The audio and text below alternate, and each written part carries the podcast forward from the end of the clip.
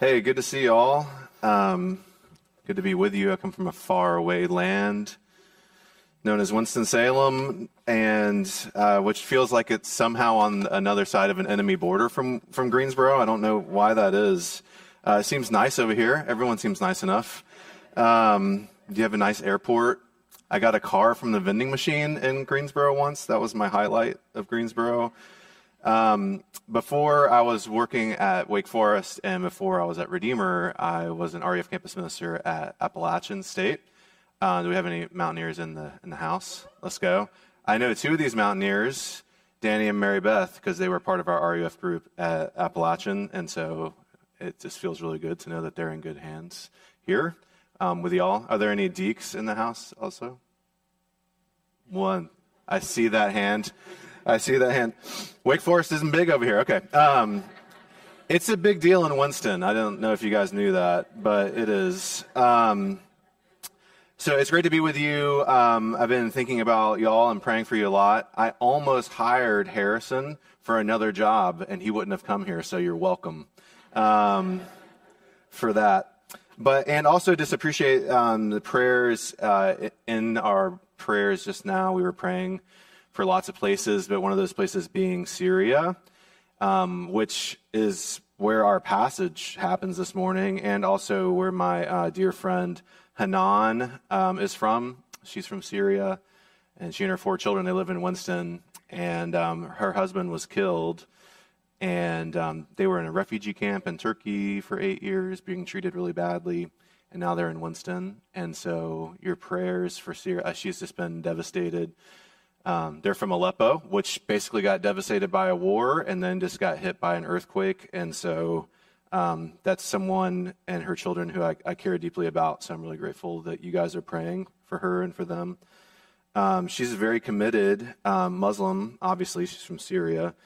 And um, when I think about this passage, um, I just think about how unlikely it feels that she would ever become a Christian because she's lost so much of her identity and her home and her people. And it feels almost like becoming a Christian would be to lose the last bit of her. Um, even though I desperately want for her to know God. And it's in that tension and that, that sort of unlikely tension that we, uh, we come to this passage. But before I jump in, I want to take a little bit of my time and, and pray um, for y'all, if that's okay. Um, Lord, thank you um, for this place. And um,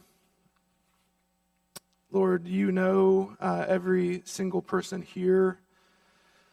Um, you've made each of them, all of these sisters and brothers, you've made them all in your image and in your love.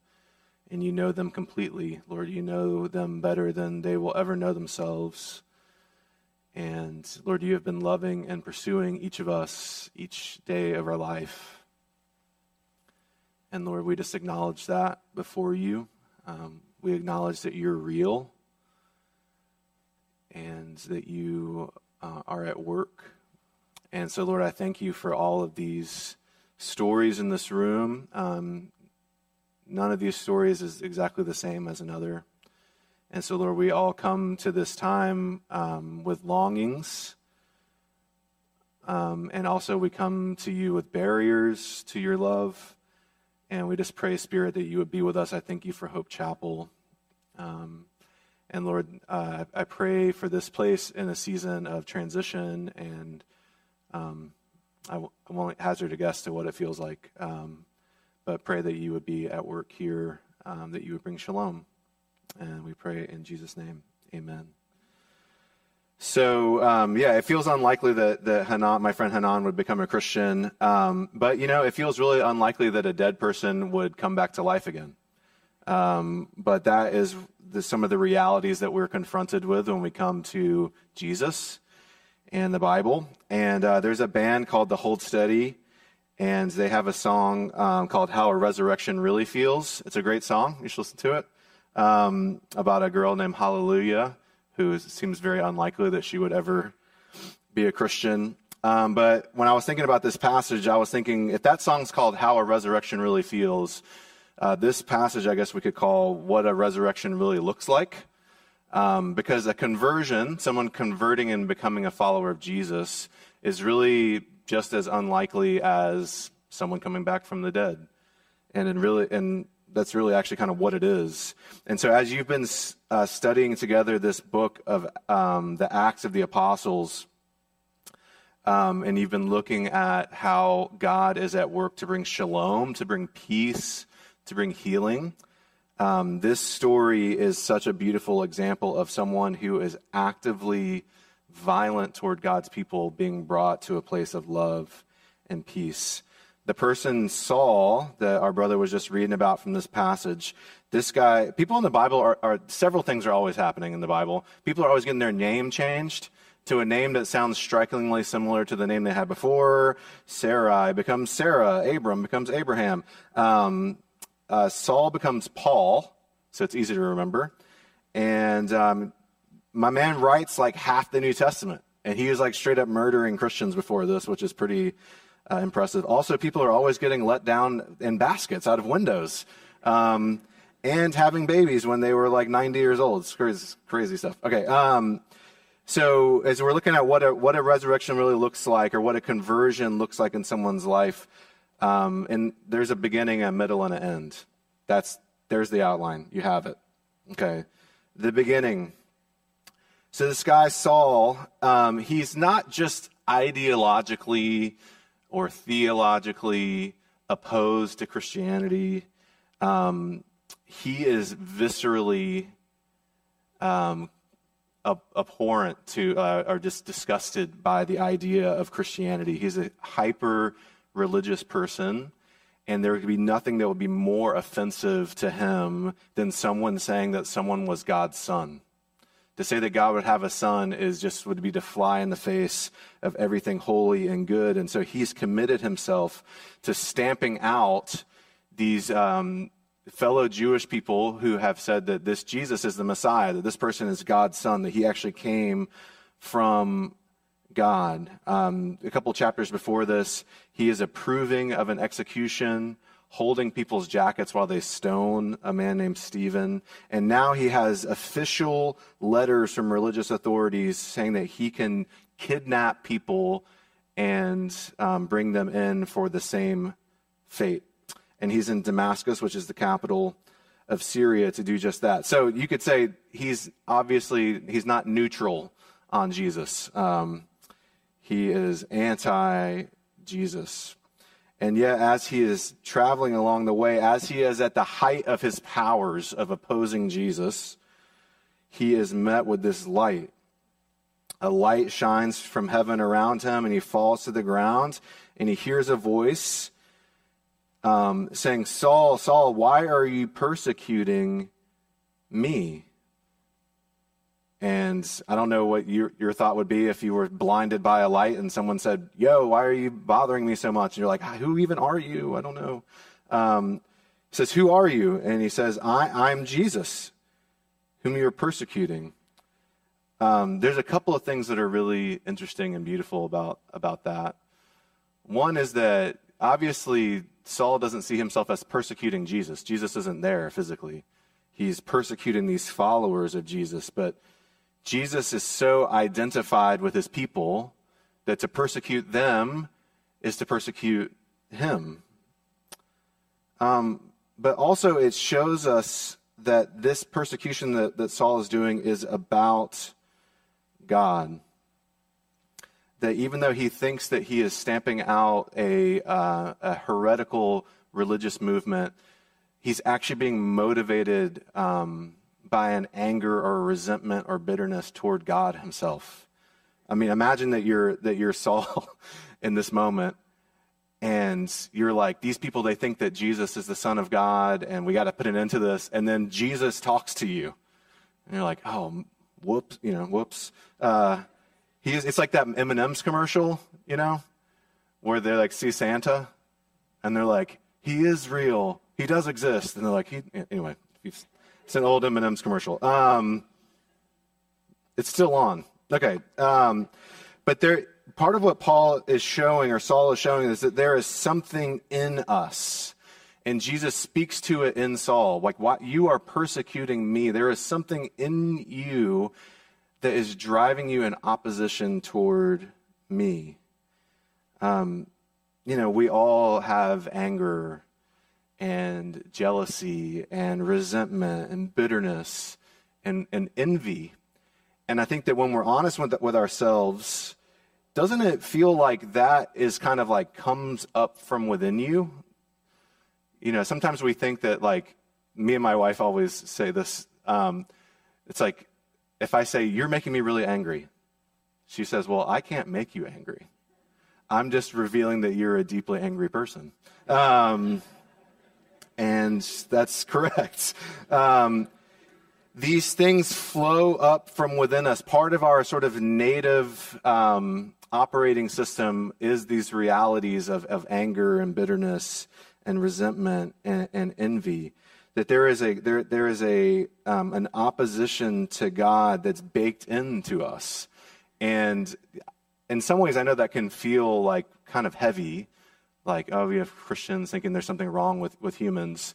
I remember like when I was I didn't become a Christian until I was an adult, and the profound relief that I felt when someone explained that to me when they were like, no, no, no, actually on the inside, you're, you're oriented away from God naturally, and so is everybody. And I was like, whew, that makes a lot more sense than how I was thinking about it before. Um, and, and that opposition to God, you know, for, for Saul, it looks like being very zealous um, religiously. It might look like an open hostility. Before I was a Christian, I thought that I thought that Christians were like just the dumbest people on the planet. Um, just, you know, you can't deal with your problems, and so you need to like put them on God, or you are, you know, you're hoping for this afterlife that it's a fantasy. Um, and so it might look like open hostility, um, or it might look like arranging your life in a way where you just never need God. You don't ever have to depend on God for anything um, because you already have everything you need, so he can just leave you alone. That can look very religious, like going to church. If I do all the things God says to do, then I don't have to deal with him. He doesn't have to deal with me, and we just go on with our lives. Um, I was watching this stand up the other day, whose name I can't remember. I tried to remember, um, but he is a he is a agnostic person, and uh, but he's really funny about it. And um, which is you can be whatever as long as you're funny about it. Um, but he, he, was laughing and he was saying, you know, he's like, you know, to be a, you know, being an atheist for me, like it's just uh, he's a white guy. He's like, it's very kind of a privilege to take, you know. Someone's like, hey, can I interest you in the afterlife? And you're like, uh, no, I'm good. I can good with what I got. Thank, you know, give it all this up for that. Uh, he said, no, I'll, I'll, just take my supplements and see what happens. Um, but, you know, we have this opposition toward God in us, and, and Saul showing it pretty clearly, and Jesus is honest with him, like, hey, dude, you're, you're persecuting me. And part of what is amazing about this passage is that Jesus meets Saul and has this encounter with him at sort of the height of his opposition to Jesus. Like, Saul hasn't been slowly considering the truth claims of Jesus for, you know, like a couple years. Um, he wasn't softening his heart toward, toward God. Um, he hadn't been like sort of cleaning up his act and getting his life together and then coming to Jesus. He was actually barreling the wrong way, like full speed. Um, and it's that place that Jesus speaks and has this, like, oh no, he's real moment. Um, God shows up when he is in his most committed unbelief. And um, yeah, I mean, I, I experienced that in, in, in, my own life. Um, it's part of the beauty of God's grace to Saul and how God works and brings shalom in the world, um, we often think that, you know, uh, we come to faith after a series of like moving in the right direction for a while. And when in fact, it's often just this sudden sense that we have been moving in the wrong direction or we're confronted with the reality of Jesus. And so that's the beginning of God, how Saul experiences this resurrection. And so all the people that are around him, they hear this voice and they don't see anyone. You can just imagine how freaked out everybody is by this. Again, things in the Bible, we get used to them, but just like imagine you're like walking to lunch and somebody gets blinded and Jesus speaks to them. I mean, you guys have been in church acknowledging all day that this is real, and it would still be very, very, very disorienting. Um, but he blinds Saul, and for three days he's without sight and he doesn't eat or drink. And so, this middle point in, in Saul's conversion um, it looks like blindness. It looks like a restart for him. There's also this, this grace from Jesus for Saul in this moment um, of like, this is, this is a lot. Because literally everything that you committed your life to to this point, um, you have to suddenly reevaluate. I mean, it's, it's I, it, again, it makes me think about my friend Hanan. Like, she's living her life with her children and her husband, and then you know a week later she's in a, a refugee camp, re, you know, picking up the pieces and rethinking everything. And I think that part of the grace of Jesus to Saul in this is he lets him not be able to see for a, a period. In a sense, to like put into his body, like, this is how blind you have been. Um, and it's okay. But before you start seeing the world again, we're going to sit in that for a minute and just deal with getting ready to see. Part of the, the grace of a resurrection or of a conversion is becoming free to acknowledge that you were wrong. Um, free to acknowledge that you were moving in a wrong direction. Actually, free to acknowledge that Someone doesn't make you angry, but they in fact just reveal that you are a deeply angry person. Saul sits, he doesn't eat or drink. He sits in the reality that Jesus is real and that Jesus didn't just smite him or squish him out like a bug, but has something for him.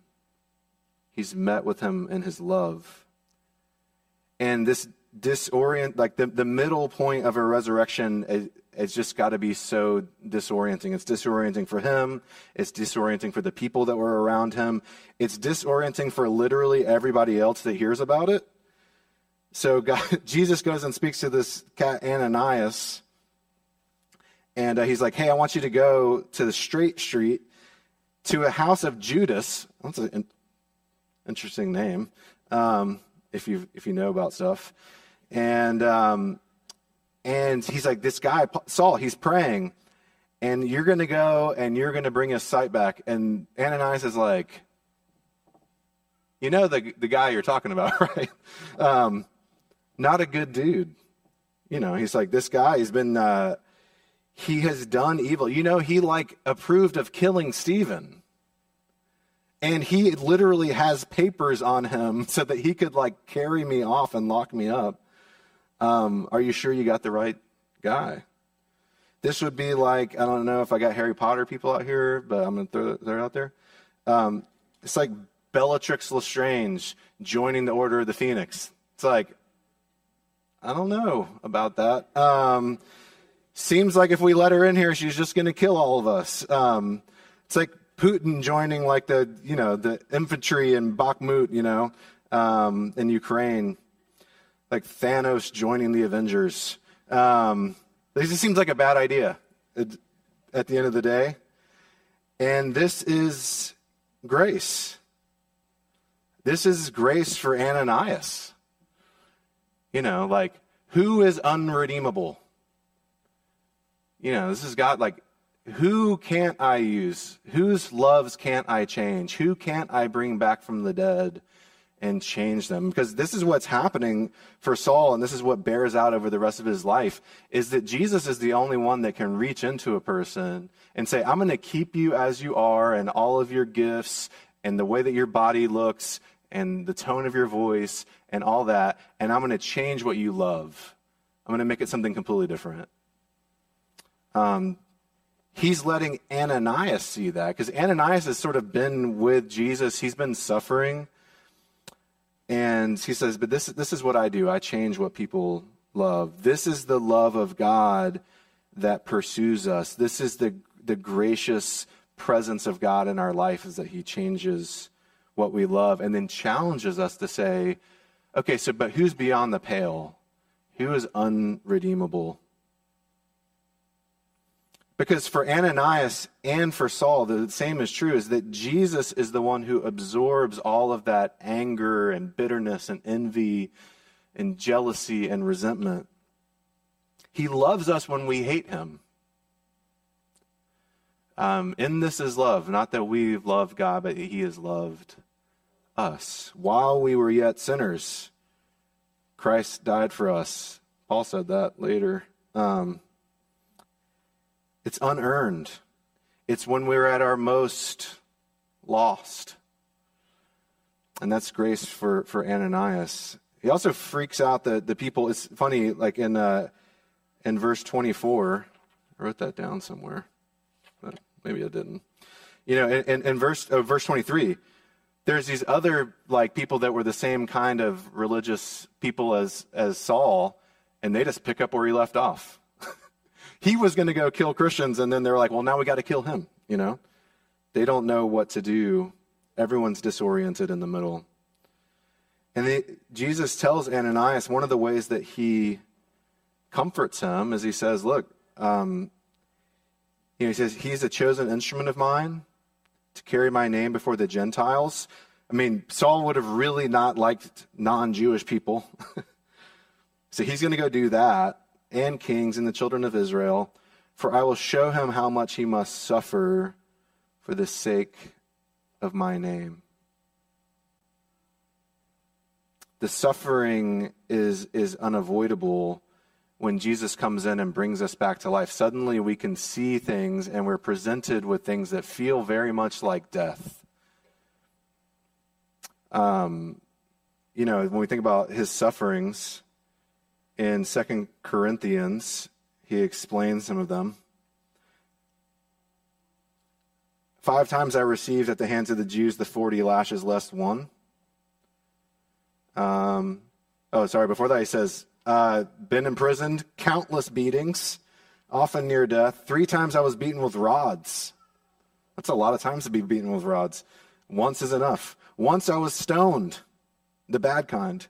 Um, three times I was shipwrecked. Three times shipwrecked. He was bitten by snakes at least once. He doesn't mention that, though.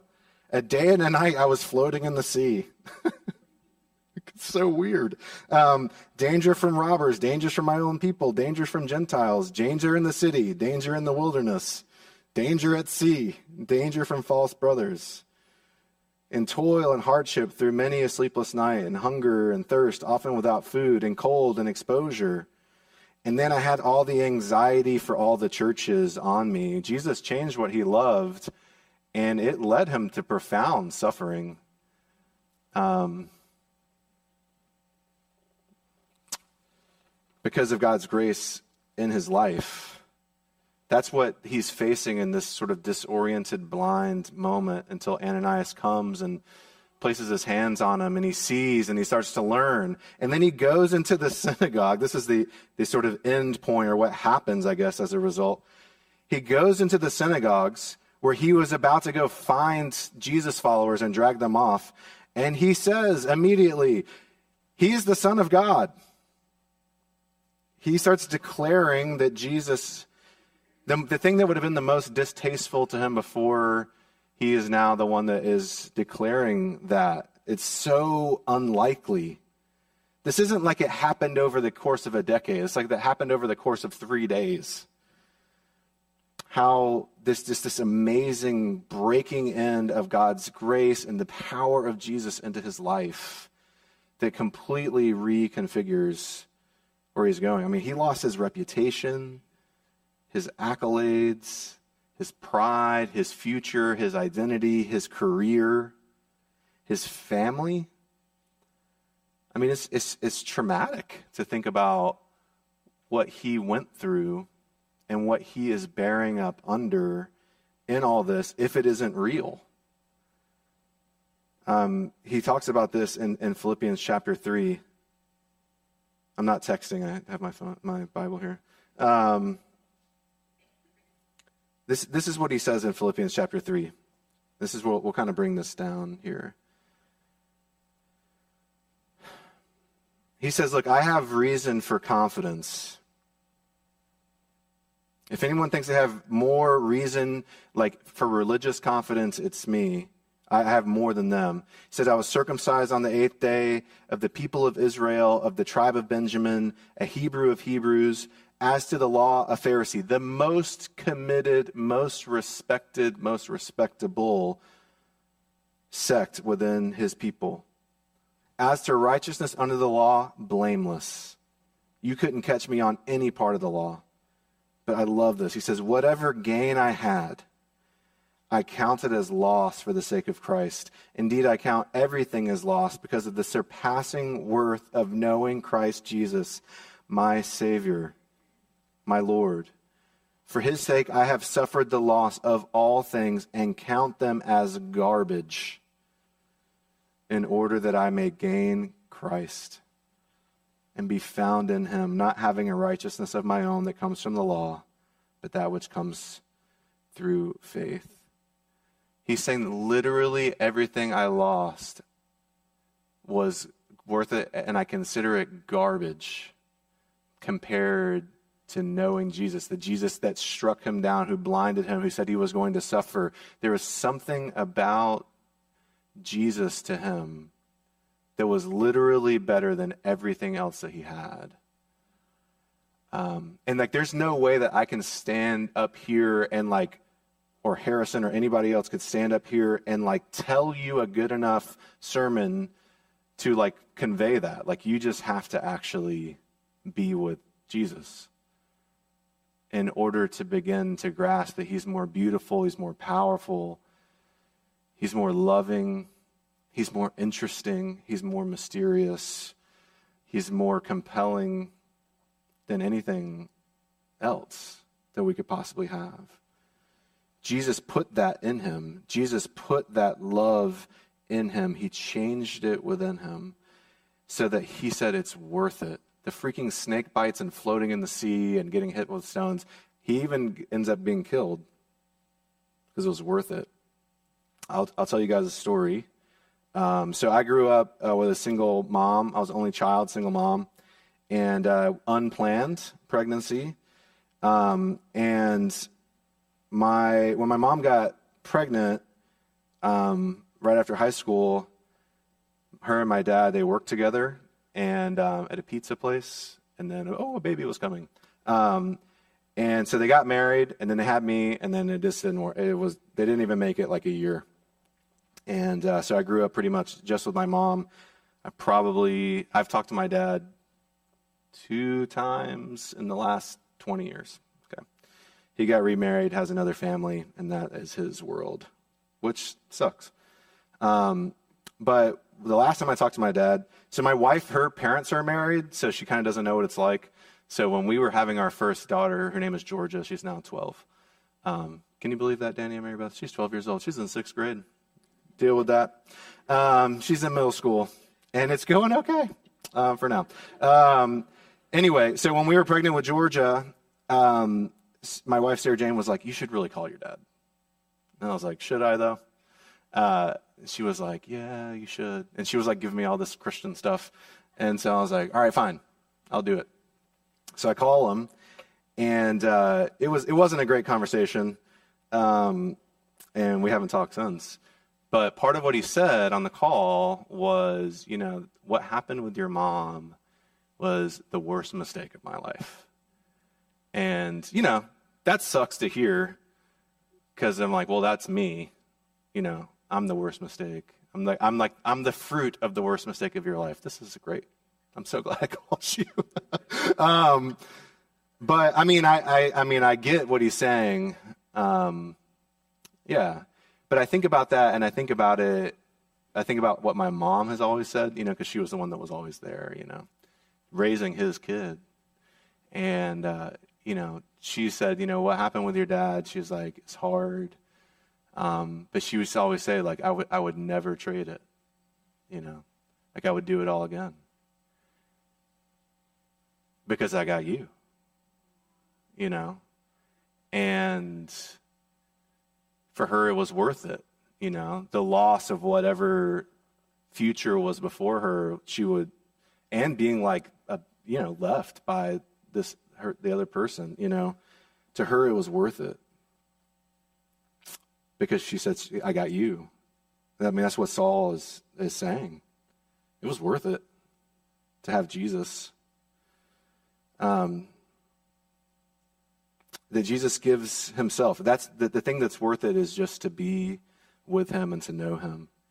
And for, for Saul, losing it all was worth it. And he got that from Jesus. And we're going to go to the table in a second. So I just, Jesus is the one, he tells this story and he's talking about himself. Someone's walking in a field and they find buried treasure and then they go and they sell everything that they own so they can buy that field, so they can have the treasure. That's Jesus. I mean, he gave everything his own reputation, his own family, everything, his own body, his own safety. He gave it all up so he could buy that field and get his treasure, which is you. In Hebrews, it says, For the joy that was set before him, Jesus endured the cross. What's the joy, y'all? It's you. It's Saul. It's the unredeemable person. So, your truest you is the you with Jesus. Part of what I love about Paul is that he didn't stop being Paul all of the like parts about him, God just said, I like all that stuff and it's killing people right now. So let's take away the killing people part, replace it with the Jesus part, and then use all that same stuff to go over here and bring many people into knowing God's love. Um, sometimes we think we have to stop being ourselves to be like true to God, but He wants to redeem all those gifts and make them somehow perfect. Um, yeah, and I will say um, that's it. Um, but I, will I'll add this story too because you don't know me, and this is probably maybe one of the only times you hear from me. Because um, that sounds uh, like that sounds fine, um, but it's true. It's real. Um, when I was in high school, again, I told you I didn't like Christians, but I loved Nine Inch Nails, um, the band and uh, and I still do. And um, my friend who was a Christian was putting on like a like a show. I played in like band, like hardcore bands and stuff. And um, he was putting on a show at this like Christian coffee shop. And so I was like, cool, cool, cool. Can I can I get on the bill? He was like, yeah, yeah, great, great, great. And so me and these other friends, we played some songs. And one of the songs we played um, was a song called Heresy by Nine Inch Nails, in which the refrain is I'm sure that you guys all know the song, but um, is God is dead and no one cares. If there's a hell, I will see you there. Um, and my friend, they like pulled the, they turned off the breaker. Um, and I'm like, thinking about it now, I'm like, that's funny that's funny. You know, um, I was like, I was like, these people need to hear this, and then like, here I am. Um, so, uh, it is real, y'all. Um, let me pray. Lord, thank you um, that you are real, that you're at work. I probably took up more time than I was allotted. Um, I pray, Lord, that you, by your Spirit, would come, that you would um, show us beyond our ability to sort of wriggle out of it or to explain it away, that you are real, that you are intent on bringing peace to this world, peace in our hearts, peace in our families, peace in our cities. Um, you are intent on your love reigning, a love that is sacrificial, and real. So I pray for my sisters and brothers in the room, some of whom are trying to figure this thing out with you. I pray that you would show up to them.